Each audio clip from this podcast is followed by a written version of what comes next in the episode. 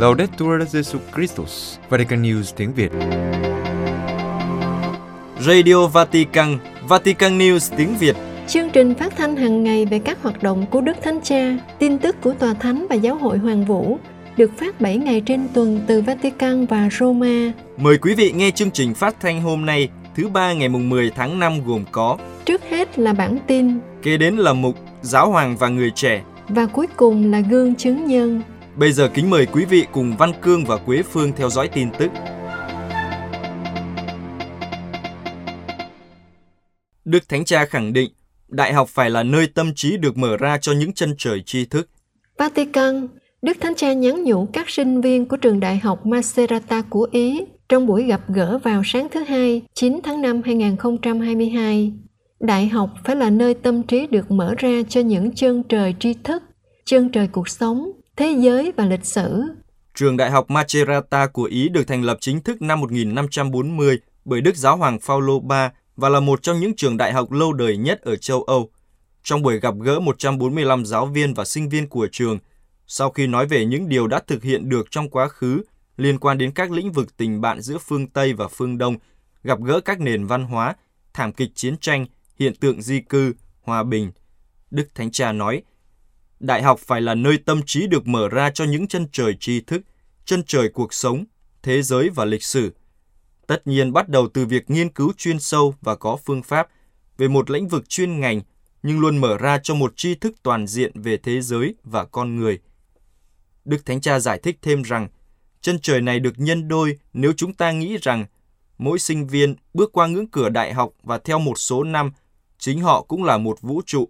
Như thế, ở môi trường đại học hai vũ trụ gặp nhau, vũ trụ của thế giới, tri thức và vũ trụ của con người với lịch sử, nhân cách, ước mơ, trí tuệ và đạo đức của mỗi sinh viên. Mỗi con người là một vũ trụ và chỉ có Chúa mới biết trọn vẹn. Ở điểm này, theo Đức Thánh Cha, thách đố cho đại học là làm cho hai chân trời này gặp gỡ và đối thoại nhau và từ đó con người được tăng trưởng. Sự tăng trưởng trước hết ở nơi chính sinh viên, người được đào tạo, trưởng thành về tri thức, tự do, khả năng suy nghĩ và hành động, tham gia phản biện và sáng tạo vào đời sống xã hội và dân sự bằng chính năng lực văn hóa và chuyên ngành của mình. Sự phát triển của con người phải phản ánh tích cực đối với xã hội. Vì vậy, đầu tư vào giáo dục, trường học là đầu tư tốt nhất cho tương lai của một đất nước. Về vai trò của trường đại học đối với văn hóa, Đức Thánh Cha nhấn mạnh rằng chúng ta phải phát triển một nền văn hóa gặp gỡ và chắc chắn đại học là môi trường đặc biệt để làm điều này. Ngày nay, điều này rất cần thiết ở mọi cấp độ.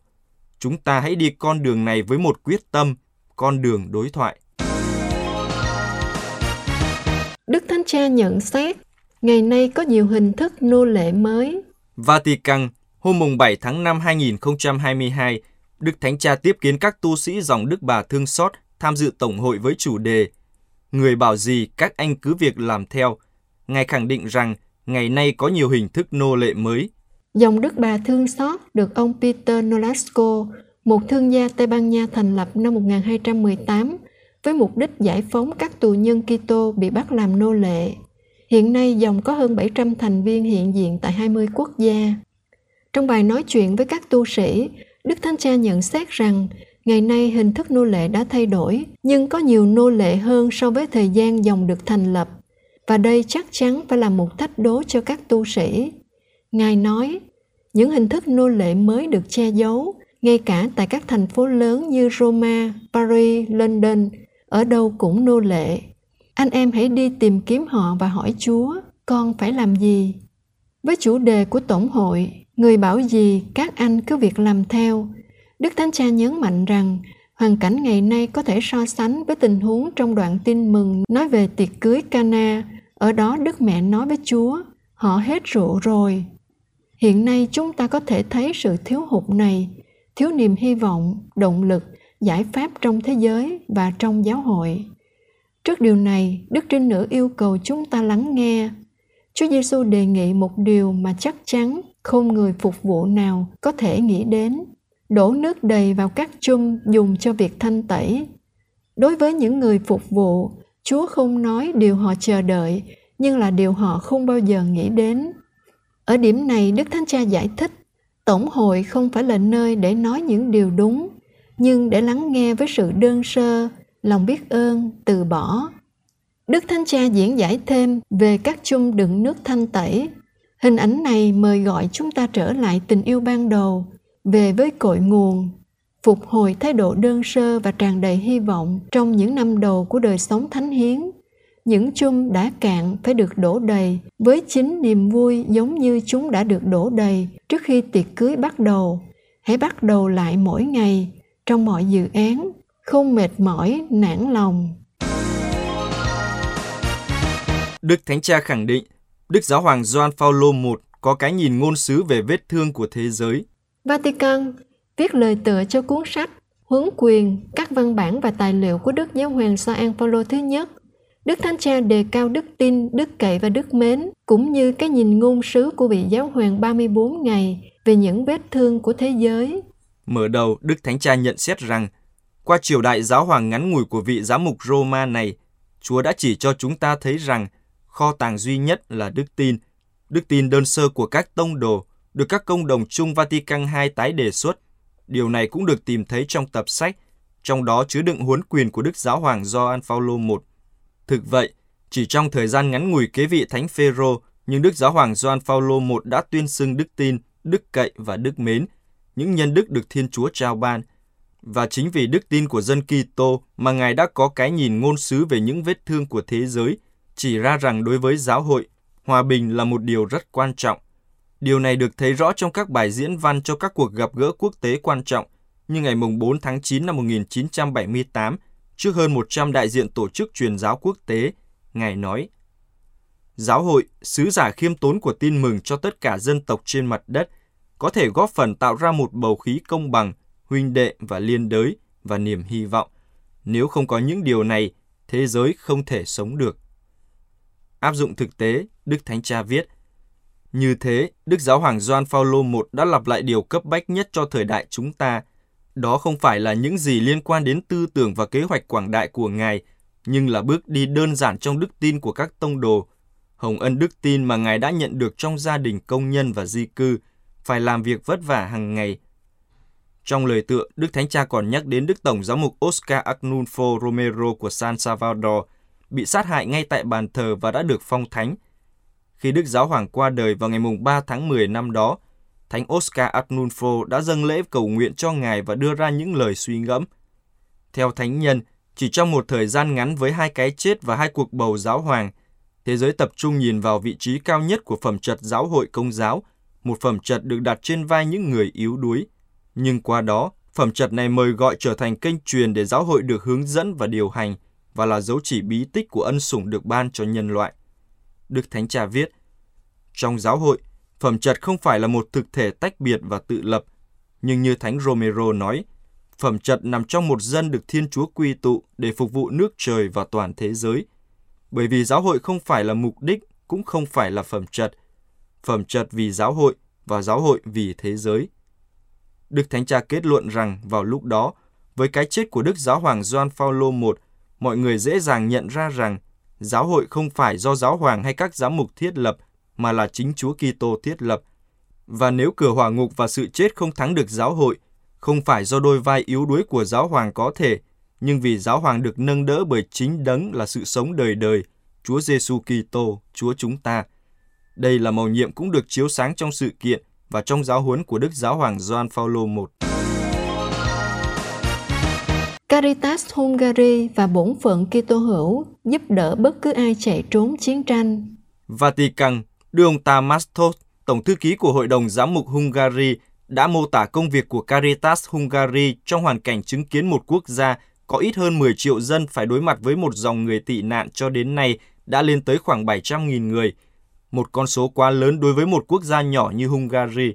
Nhưng tạ ơn Chúa, vì có sự hợp tác tốt giữa các tổ chức khác nhau và chính quyền, chúng tôi sẽ làm mọi thứ có thể.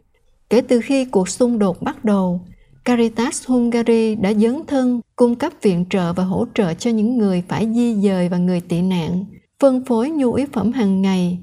Đức ông Tamás Tóth, đại diện Hội đồng Giám mục Hungary, tỏ lòng biết ơn về tình yêu và sự gần gũi của người Hungary. Kể từ khi Đức Thánh Cha kêu gọi ăn chay vào thứ tư lễ tro vì hòa bình ở Ukraine, giáo hội Hungary ngay lập tức đưa ra lời kêu gọi phản ứng với thảm kịch đang diễn ra, không chỉ về mặt thiên liêng mà còn cả hỗ trợ về vật chất. Tại vùng Transcarpathia, phía tây Ukraine giáp biên giới Hungary, nơi có thiểu số người Hungary và những người tị nạn nội địa từ các vùng khác của Ukraine. Đức ông Tamas giải thích, Caritas Hungary có mối quan hệ tích cực với Caritas Ukraine. Tại đây có hai xe tải viện trợ được gửi đến mỗi ngày. Chúng tôi cố gắng trợ giúp ban đầu cho họ. Sau đó những người đến Hungary sẽ được các tổ chức bác ái, bao gồm cả Caritas, chào đón. Một sự chào đón vượt trên sự phân biệt quốc tịch, giới tính hay màu da, bởi vì đó là bổn phận của Kitô hữu chúng tôi. Do đó, giáo hội đã lo về nhà ở cho những người ở lại lâu dài tại Hungary, cũng như bảo đảm cho trẻ em vào các trường công giáo Hungary với sự tham gia của các cơ sở giáo dục trung học và giáo xứ, giải quyết vấn đề ngôn ngữ nhờ nhiều tình nguyện viên. Thư ký của Hội đồng Giám mục Hungary giải thích rằng việc hiểu nhau không phải là vấn đề bởi vì có một thứ hết sức quan trọng để giải quyết những bước đầu đó là ngôn ngữ của tình yêu trong những hoàn cảnh này bạn hiểu nhau gần như ngay lập tức bằng cái nhìn vào mắt người khác đây là cách cuộc đối thoại bắt đầu. Điều này rất quan trọng. Tất cả người dân hungary ở thành thị cũng như thôn quê chào đón những người chạy trốn. Vì lý do này giáo hội hungary rất biết ơn các tín hữu của mình.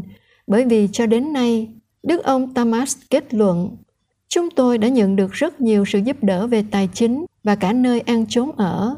Chúng tôi ngay lập tức nhìn thấy một tình liên đới rất bền chặt và chúng tôi rất biết ơn về dấu hiệu của tình yêu thương và sự gần gũi này.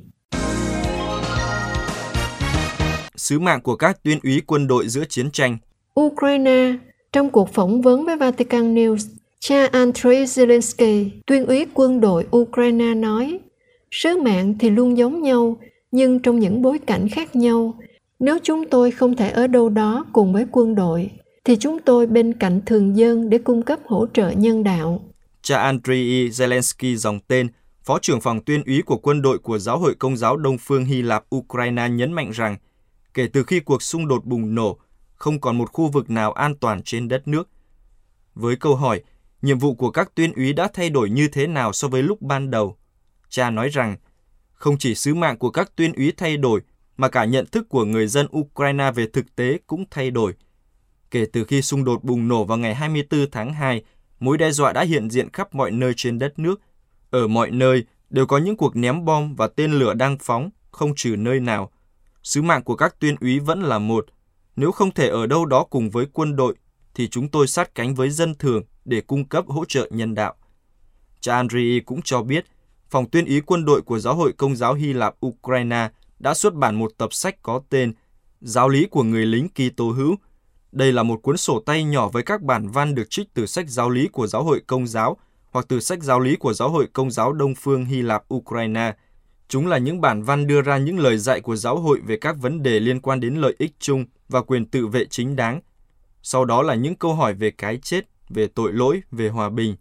Đây là những câu hỏi quan trọng cho quân đội đang cố gắng gìn giữ những giá trị Kitô giáo trong bối cảnh chiến tranh. Quý vị vừa theo dõi bản tin ngày 10 tháng 5 của Vatican News tiếng Việt.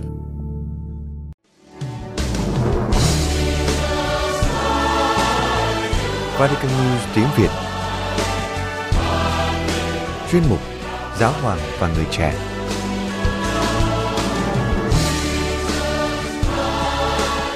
Vấn đề lao động trẻ em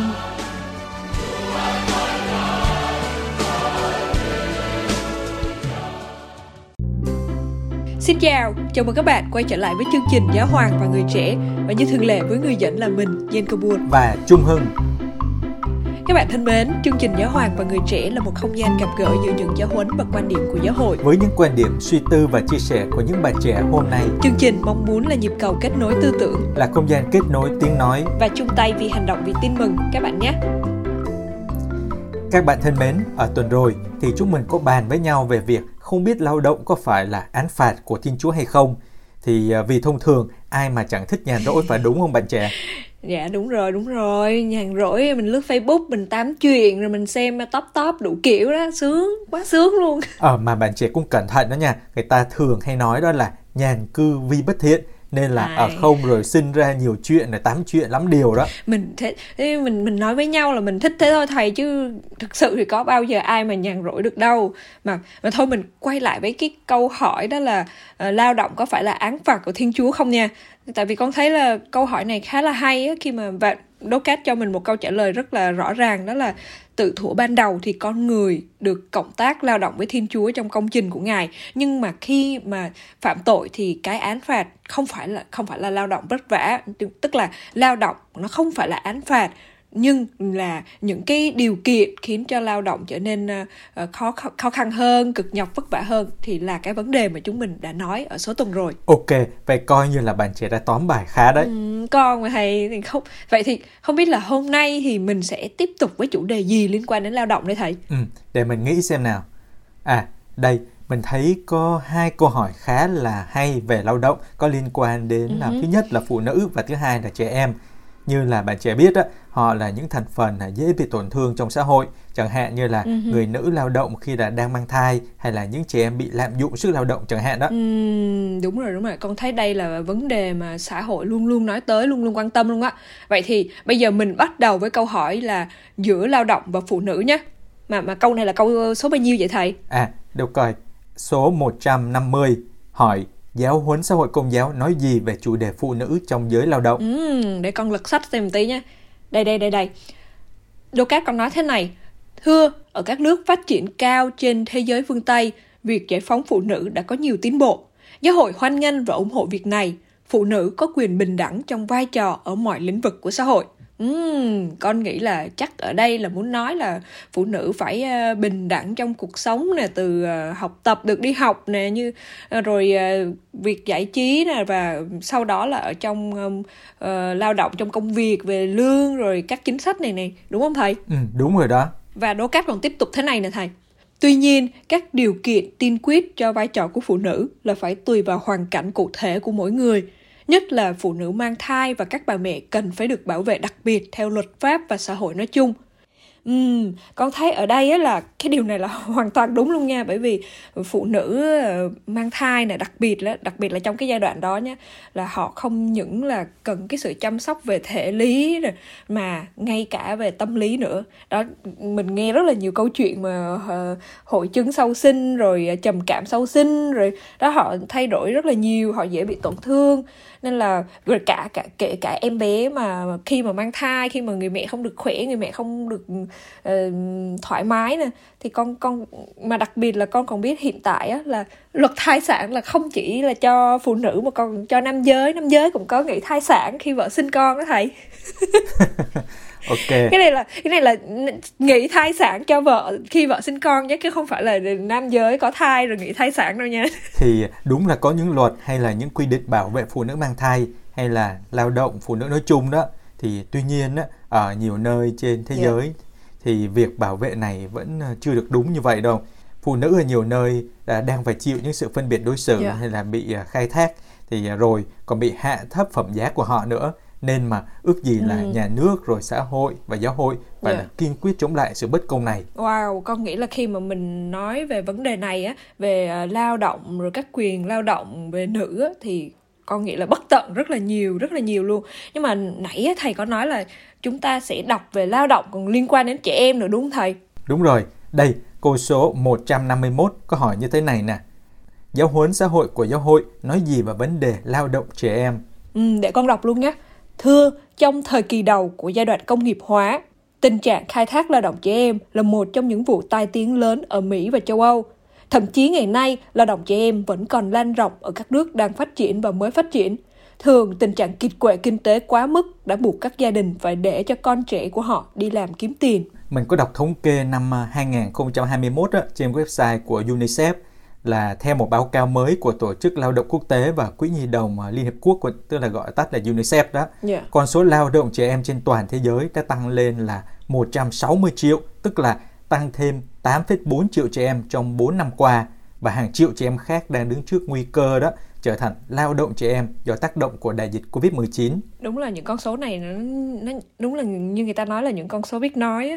và con nghĩ là sau cái đại dịch Covid-19 thì chắc có thể là sẽ nhiều nhiều hơn nữa trẻ em phải đi làm để kiếm tiền để trang trải cho gia đình đó thầy. Ừ, mà cũng trong bài thống kê đó đó cũng có nhận định như thế này luôn nè.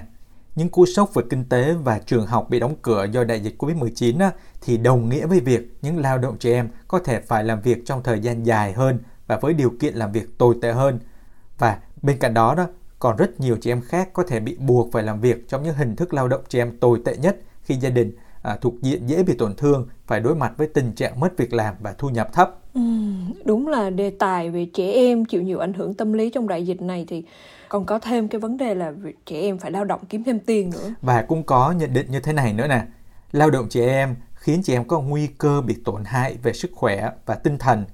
Lao động trẻ em tước đi cơ hội học tập nè, rồi hạn chế quyền và những cơ hội tương lai của trẻ và tạo ra cái vòng luẩn quẩn giữa nghèo đói và lao động trẻ em từ thế hệ này sang thế hệ khác dạ dạ con con cũng có thể hiểu được cái mà mình nói là cái vòng luẩn quẩn từ từ việc các trẻ em phải đi làm xong rồi đến thế hệ này sang thế hệ khác á, và đi kèm với nhận định mà thầy vừa vừa mới vừa mới đọc á, thì con thấy là giáo huấn xã hội của giáo hội có một cái lời kêu gọi rất là mạnh, đó là cho nên mục tiêu là phải tạo các điều kiện xã hội trên toàn thế giới để cung cấp cho tất cả các gia đình phương tiện đảm bảo sinh kế mà không cần trẻ em phải đóng góp thu nhập cho gia đình. Con nghĩ đây là một cái điều rất là rất là đúng đắn. Ừ, mà bất kể trường hợp nào đi nữa cũng không nên để trẻ em phải lao động nếu mà điều đó làm tổn hại đến sự phát triển trí tuệ yeah. và dạ. thể chất của các em. Và trong Ducat có khẳng định là khá mạnh như thế này nè việc khai thác và nô dịch trẻ em là một sự bất công đã kêu thấu đến trời. Dạ, vậy là hôm nay chúng ta đã đến với hai vấn đề liên quan đến đối tượng lao động mà con thấy là trong bất kỳ xã hội đều phải rất là quan tâm đặc biệt, đó là lao động nữ giới và trẻ em. Ok, và mình nghĩ với số tiếp theo đó sẽ mang đến cho bạn trẻ một lớp người lao động vô cùng là đông đảo và cũng khá là thời sự nữa đó hy vọng là sẽ có nhiều điều mà khiến bạn trẻ nhiều trăn trở nhiều suy tư hay là thầy có thể bật mí là họ Muốn là biết, ai không, không thầy Vậy thì đến số tiếp theo nha. Ừ, lại nữa, lại bập mờ nữa rồi. Các bạn thân mến, chương trình Giáo Hoàng và Người Trẻ muốn là nhịp cầu kết nối tiếng nói của Đức Thánh Cha và quan điểm của giáo hội với các bạn. Và các bạn có thể cộng tác bằng cách gửi những câu hỏi hay những thắc mắc, những tranh trở hay ý tưởng cách thức sáng tạo và mới mẻ cho chương trình của chúng mình qua địa chỉ email giáo hoàng và người trẻ a gmail.com hay nhắn tin cho chúng mình qua trang Facebook Vatican News tiếng Việt hoặc để lại các dòng comment lên YouTube nhé. Hẹn gặp lại các bạn vào thứ ba tuần tới. Xin, Xin chào và, và hẹn gặp, gặp lại. lại.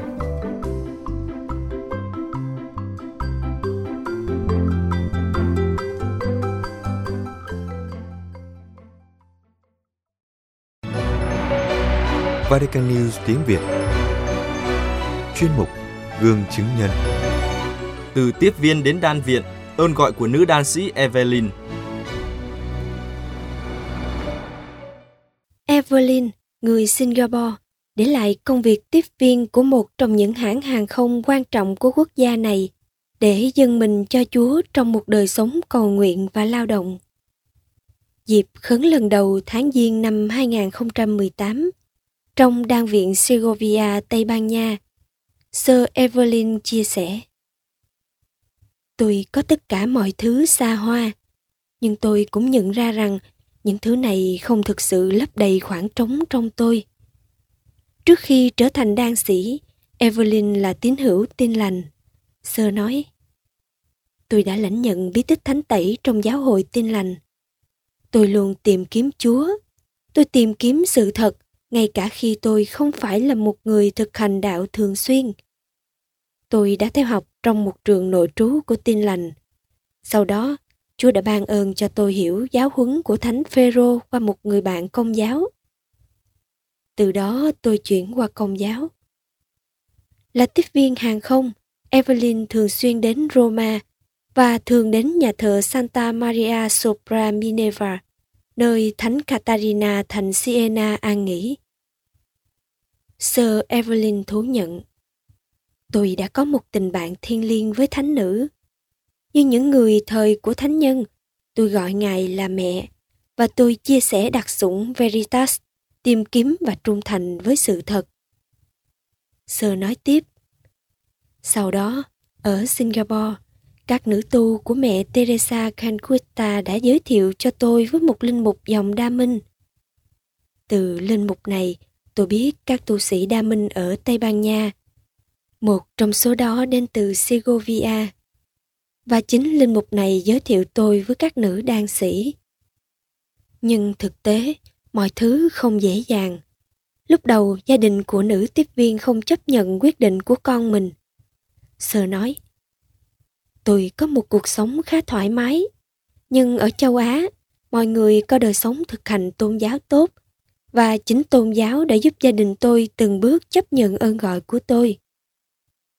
Giờ đây, gia đình đã đồng ý với quyết định của tôi bởi vì ba mẹ, anh chị em tôi biết tôi hạnh phúc. Điều quan trọng là Chúa đang tìm kiếm chúng ta cho đến khi chúng ta nhận ra điều đó.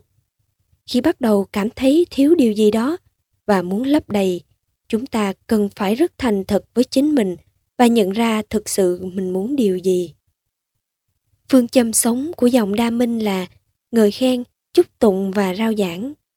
Dường như điều này mâu thuẫn với sứ vụ mà Evelyn muốn. Vì thế, tiếp viên hàng không đã quyết định dâng mình cho Chúa trong một đan viện chiêm niệm. Nhưng sơ giải thích rằng sơ sống sứ vụ này với sự thinh lặng và cầu nguyện.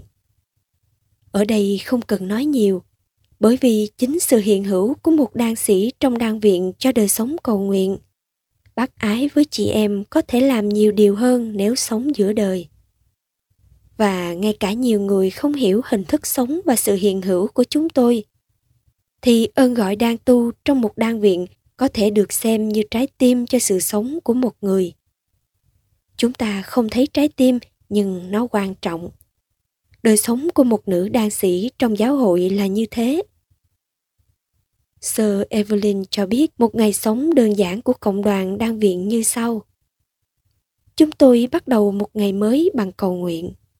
Từ bình minh, chúng tôi cầu nguyện để duy trì sự kết hợp với Chúa.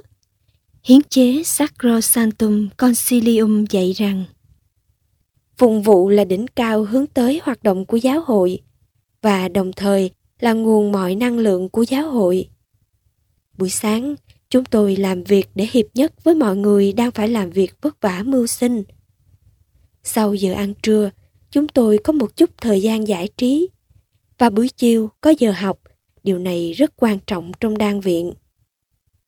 Sơ giải thích Đối với các nữ đan sĩ, học hành không chỉ để nuôi dưỡng đời sống chiêm niệm, nhưng còn giúp loại bỏ những cản trở nảy sinh từ thiếu hiểu biết. Việc học định hình những đánh giá thực tế và cũng là cách thức để thánh thần khai sáng tâm trí. Sir Evelyn khẳng định rằng đời sống chiêm niệm không chỉ dành cho các đan sĩ hoặc các tu sĩ. Thực ra, chiêm niệm hay cái nhìn yêu thương của linh hồn hướng đến chân lý Thiên Chúa dành cho mọi Kitô hữu. Đúng là đời sống dân hiến mang lại cho chúng tôi một sự hiện hữu giúp tìm kiếm Chúa. Bởi vì đó là lời kêu gọi của Chúa khi đáp lại Chúa và hành động theo thánh ý người, tôi cảm thấy hạnh phúc. Đối với tôi, tu sĩ có thể trao ban cuộc sống mình không chỉ hoàn toàn cho Thiên Chúa, nhưng vì Chúa hoàn toàn cho nhân loại. Điều thu hút Evelyn đến đời sống đang tu đó là đón nhận tình yêu Chúa, hiệp nhất với Chúa để hiểu thánh ý người. Sơ nói, tôi chỉ muốn dâng lời tạ ơn Chúa vì ơn gọi này và vì hồng ân đời sống đang tu. Nếu có một điều gì đó mọi người có ấn tượng khi gặp sơ Evelyn, đó là nụ cười. Có người hỏi bí mật ở đâu sơ lại luôn có nụ cười nở trên môi như vậy. Sơ trả lời, hạnh phúc trong Chúa.